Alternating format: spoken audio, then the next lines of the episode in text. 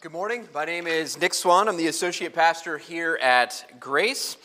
We're going to be continuing our series on the book of Joshua, and the title this morning is Preparing for the Promised Land. Before we dive in, let me pray for us. Father, thank you that you are a God who makes and keeps promises. You're a covenant-keeping God.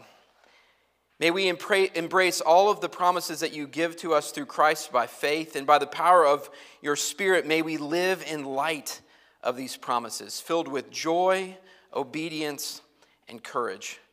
We ask these things in Christ's name. Amen. While preparing this message, I was trying to think of instances in my life when I had someone who fought for me or protected me. And an instance that came to mind was when I was in second grade. It was actually the summer after my second grade year. I was at the baseball diamond. I'm one of three boys, and all three of us would play on the baseball fields at Yorktown, Indiana, the JAA ballpark. And I was sitting there watching my brother play. We were in the stands. I was with my dad. And like all kids do when they're bored at their brother's game, they ask their dad for some cash so they can get some food from the concession stand. So I walk over to the concession stand. It's about, 150 yards away. Get my snow cone. Artificially flavored ice. It's great.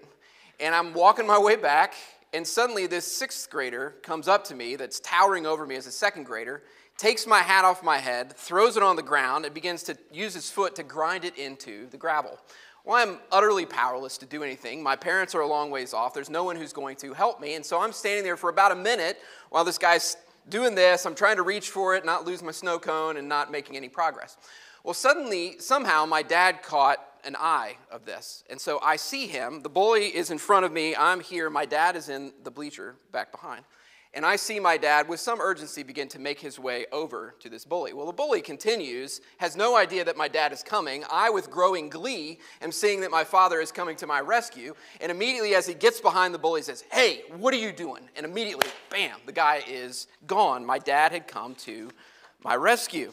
I'm sure all of us have stories like this where we were in a predicament and those who love us and care for us came alongside us to rescue us in our time of need.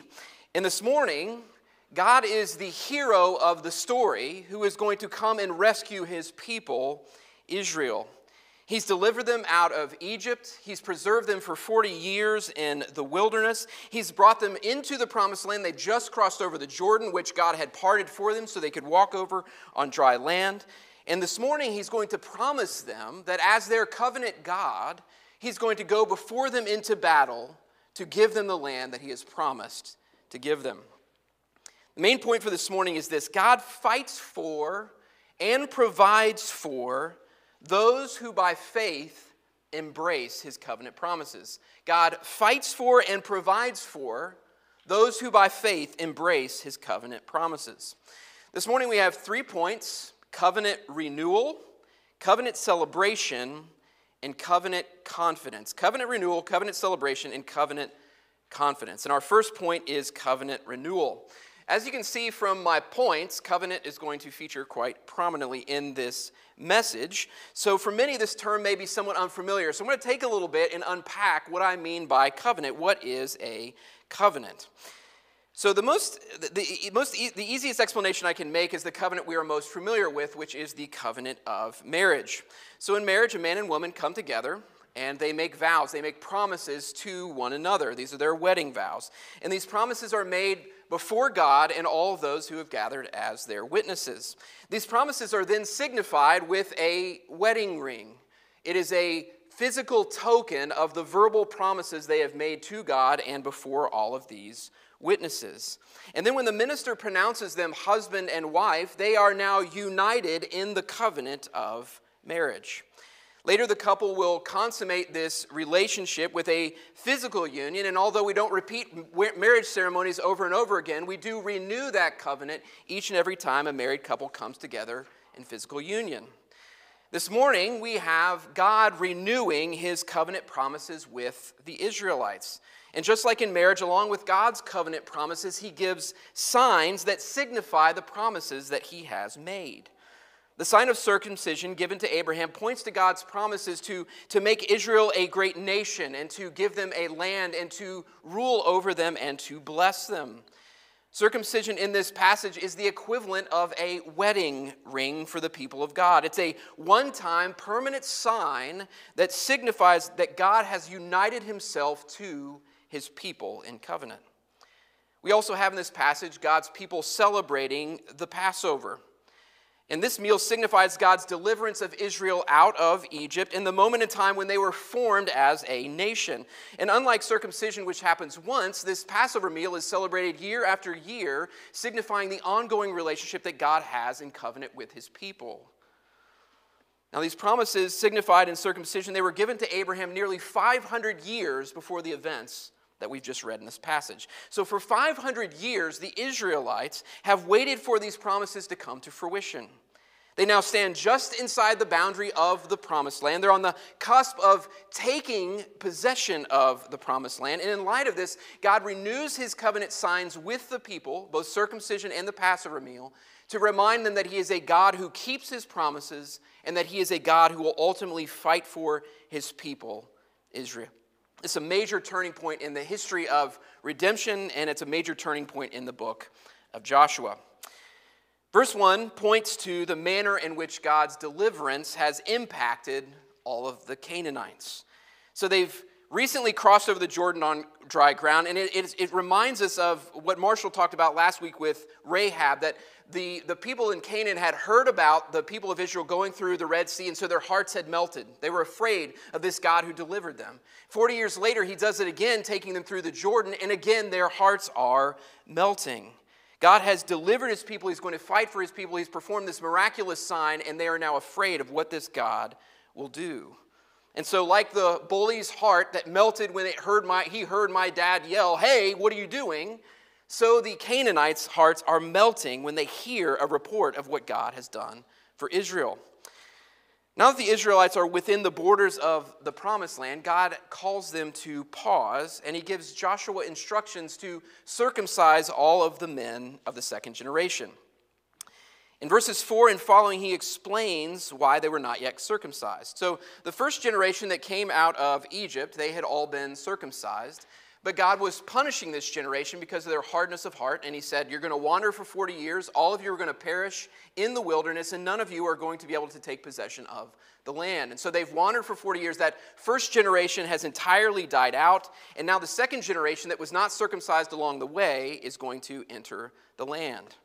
And now, as an act of obedience, on the cusp of taking the land, God commands all the men to be circumcised, and Joshua obeys this command. And by receiving this sign of circumcision, the people are renewing the covenant that God has made with Abraham, that he is going to make them into a nation, that he's going to give them a land, and that he's going to bless them. And so after all the men have been circumcised, for obvious reasons, they rest in place for a few days to heal up, and then eventually they go on with the next task. So God ends this episode by declaring to Joshua that this act of circumcision will roll back the reproach of the Egyptians. And here's what this means. So imagine you're an Egyptian. God has obviously done these miraculous signs, delivered the Israelites out of Egypt. But then you hear reports of this idiotic people wandering around in the wilderness for 40 years. And so your thought is, this God who promised to deliver them actually didn't do so. They're out there wandering, and they still have not taken possession of the land. And so in this moment when they've crossed over the Jordan, they've received this sign of circumcision again. It's a moment when God says, "Your reproach of wandering in the wilderness has been removed, and I, God, will deliver on the promises that are signified in this covenant sign." So what does this odd episode have to do with us? I mean, think, it's 3,000 years ago, circumcision of a whole nation, going over into the promised land, and this is supposed to give them confidence that God is with them. It's an odd episode. If you aren't familiar with the Bible, it seems like a really odd episode. And this meaning of this passage becomes clear as we begin to see this connection between circumcision in the Old Testament and baptism, which we are all familiar with in the New Testament. Circumcision signified God's promises to God's people that if they believed them by faith, they would have the righteousness of Abraham. It also signified all these promises that God would make them a nation, that he would give them a land, and that he would bless them. And all these promises, they remain for us. The only difference is we no longer have the sign of circumcision. We have the sign of baptism. Baptism signifies God's fulfillment of all those promises to Abraham, which he accomplished in and through Christ. Through faith in Christ, we're cleansed from our sins, and we have a righteousness that is not our own, a righteousness just like Abraham that we receive by faith. Through Christ, the promises of becoming God's people in God's place under God's rule and blessing are coming to fruition. Peter calls us a holy nation. We are a people. We live as God's people under God's rule, experiencing his blessing in the context of the local church, Christ's church. And like the Israelites in the wilderness, we long for a spiritual homeland. Unlike them, the Israelites who had landed in the promised land, we're still awaiting that promised land, our heavenly new heavens and new earth. Baptism is a sign of all of these blessings, which are ours through faith in Christ. Which leads me to a couple of questions. First, have you received Christian baptism? I want to be clear that baptism does not save. However, Christ has commanded us to be baptized, and anytime we obey Christ, we receive the blessings of obedience. Baptism is an outward sign that God has given his people to signify our inclusion in the people of God and all of the promises that can be ours by faith. So if you've recently professed faith, or maybe you professed faith a long time ago and just never got around to being baptized, God calls you to take this sign of the covenant, the sign of baptism. And if you'd like to be baptized, talk with me, talk with Marshall, and we would be happy to do so. Secondly, and more importantly, and I think will apply to more of us, have you by faith received the promises signified in baptism? Again, baptism doesn't save. Baptism is a sign that points to the promises of God that if you believe, you will be saved. And so it's not enough for us to simply be baptized. We must, by faith, receive the promises that are signified there. So maybe you were an older person, you were baptized as a child, but you're resting in this thought that just because you've been baptized, you're saved. That is not what saves you. What saves you is belief in that promise. Or you're a young person here who is baptized as a child. God calls you not simply to receive baptism, but to receive by faith all of the promises that are offered there. In other words, when we stand before God on the last day, none of us will be able to say to God, "You should save me because I've been baptized." We are saved because we believe the promises that were signified in our baptism. So our first point was covenant renewal, and our second point is covenant celebration. Covenant celebration. So let's read together. Look with me again at verses 10 to 12. While the people of Israel were encamped at Gilgal, they kept the Passover on the 14th day of the month in the evening on the plains of Jericho. And the day after the Passover, on that very day, they ate of the produce of the land, unleavened cakes and parched grain. And the manna ceased that day after they ate of the produce of the land. And there was no longer manna for the people of Israel, but they ate of the fruit of the land of Canaan that year. So if circumcision is the one-time sign of entrance into the covenant community, the Passover meal is celebrated annually, and it's a renewal of an ongoing relationship that God has with his people.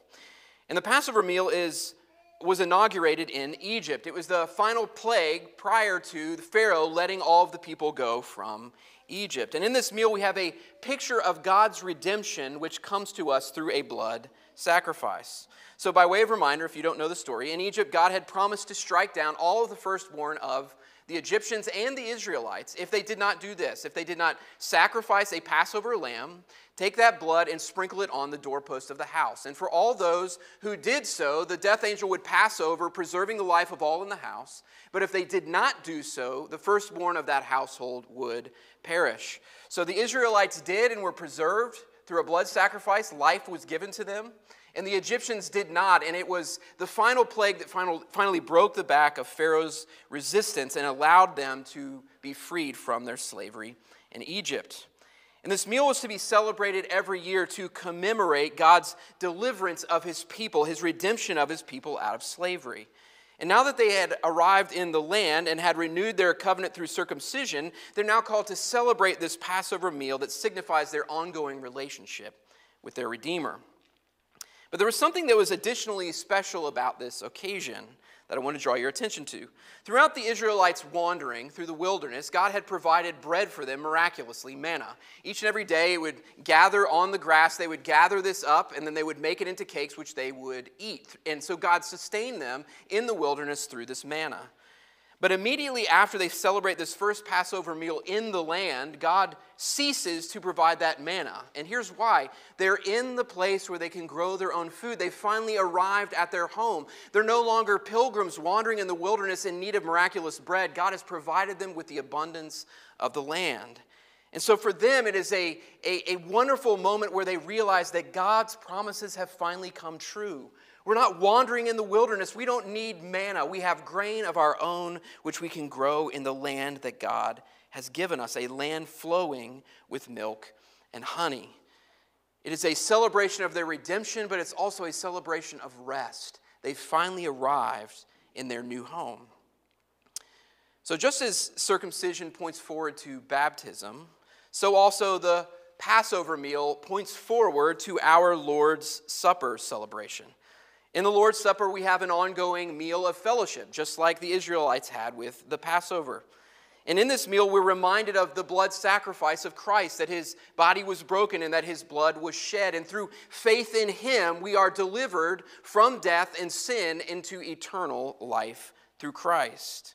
It signifies that God will offer freedom and life to all who believe in him.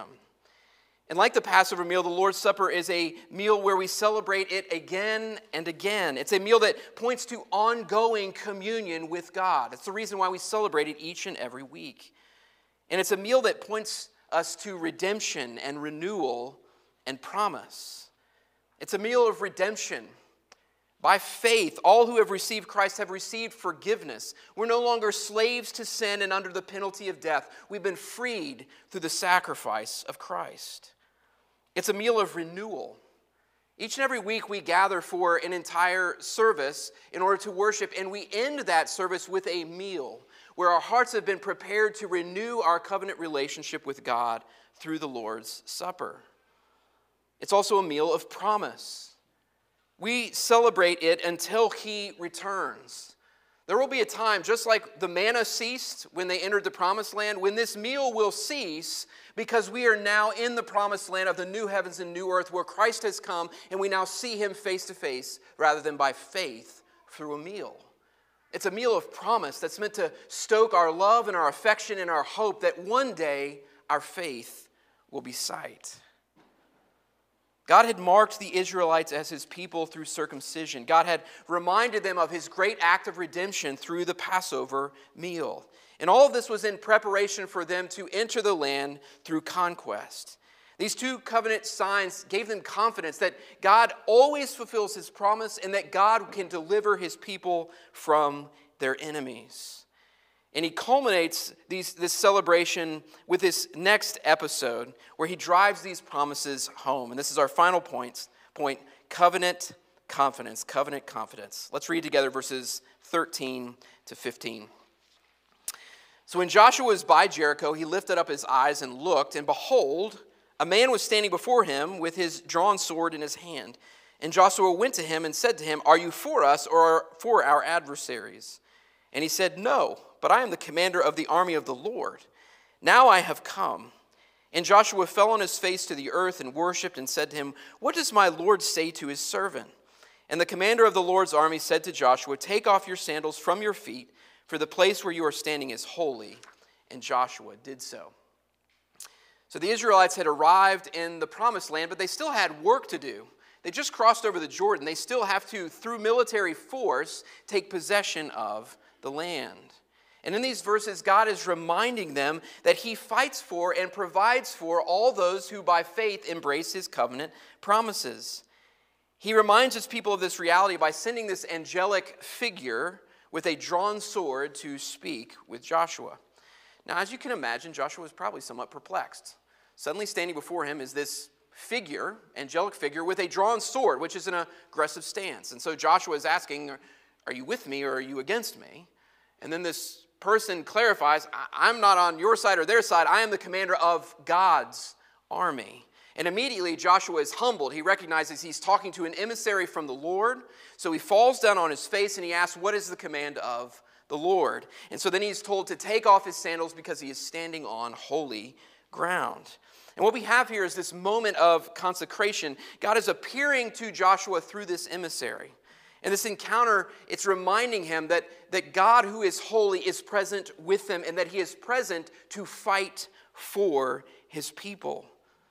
God is making clear that Joshua will not go alone into the land. The God who keeps his covenant promises is now going to fight for his covenant people. Now bear with me now as I nerd out on a little illustration of this point. I recently had some friends over for dinner. They said it's a prerequisite that all Presbyterian ministers love Lord of the Rings, and at some point you should use Lord of the Rings references. So here's my Lord of the Rings for this morning. So I recently reread The Lord of the Rings, and the books are definitely better than the movies, although I love the movies. And there are two moving moments in the books when kings of Middle-earth lead their people into battle.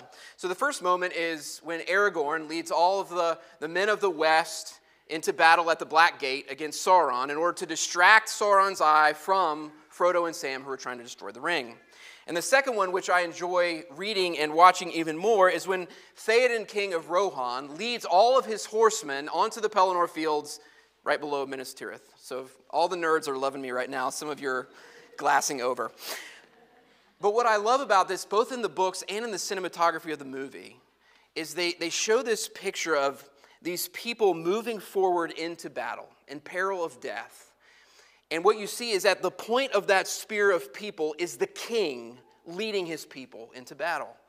He's not sitting back, sending others to die. He's at the forefront, going before his people into battle in order to fight for them. Joshua is about to lead his people into battle against a foe that outnumbers him. And this angelic being, this commander of the Lord's army, reminds Joshua that it is not ultimately Joshua who will lead his people into battle. That the Lord God, their king, goes before them into battle and will defeat all of their enemies. All they need to do is bow the knee and worship to God, and God, their king, will fight for them. Friends, God is no less present to us and for us as his covenant people. We're no longer fighting battles to conquer physical enemies or take possession of physical land. Our enemies are spiritual, and the land we await is a heavenly one. However, Christ our King does fight on our behalf. He has already gone before us in life, in death, in resurrection. He's already defeated all of our spiritual enemies. He's defeated sin. He's defeated death. And by the power of his Spirit, he's with us, present with us, never leaving or forsaking us, going with us as we walk through this life. Each and every day, he is present with his people as we face trials and temptations, the setbacks and sufferings of this life. As we walk through the wilderness of this life, our King is always with us, and he's always fighting for us. For all who believe in Christ, we are his covenant people, and God will be faithful to provide for and protect and fight for his covenant people. All those who have King Jesus as their covenant Lord, we can rest secure. If Jesus is for us, who can be against us? He who is in us is always going to be greater than anyone we will encounter in this world. King Jesus fights for us, his people. He delivers us, and in his presence, we need not fear. In his presence, we always have hope and salvation.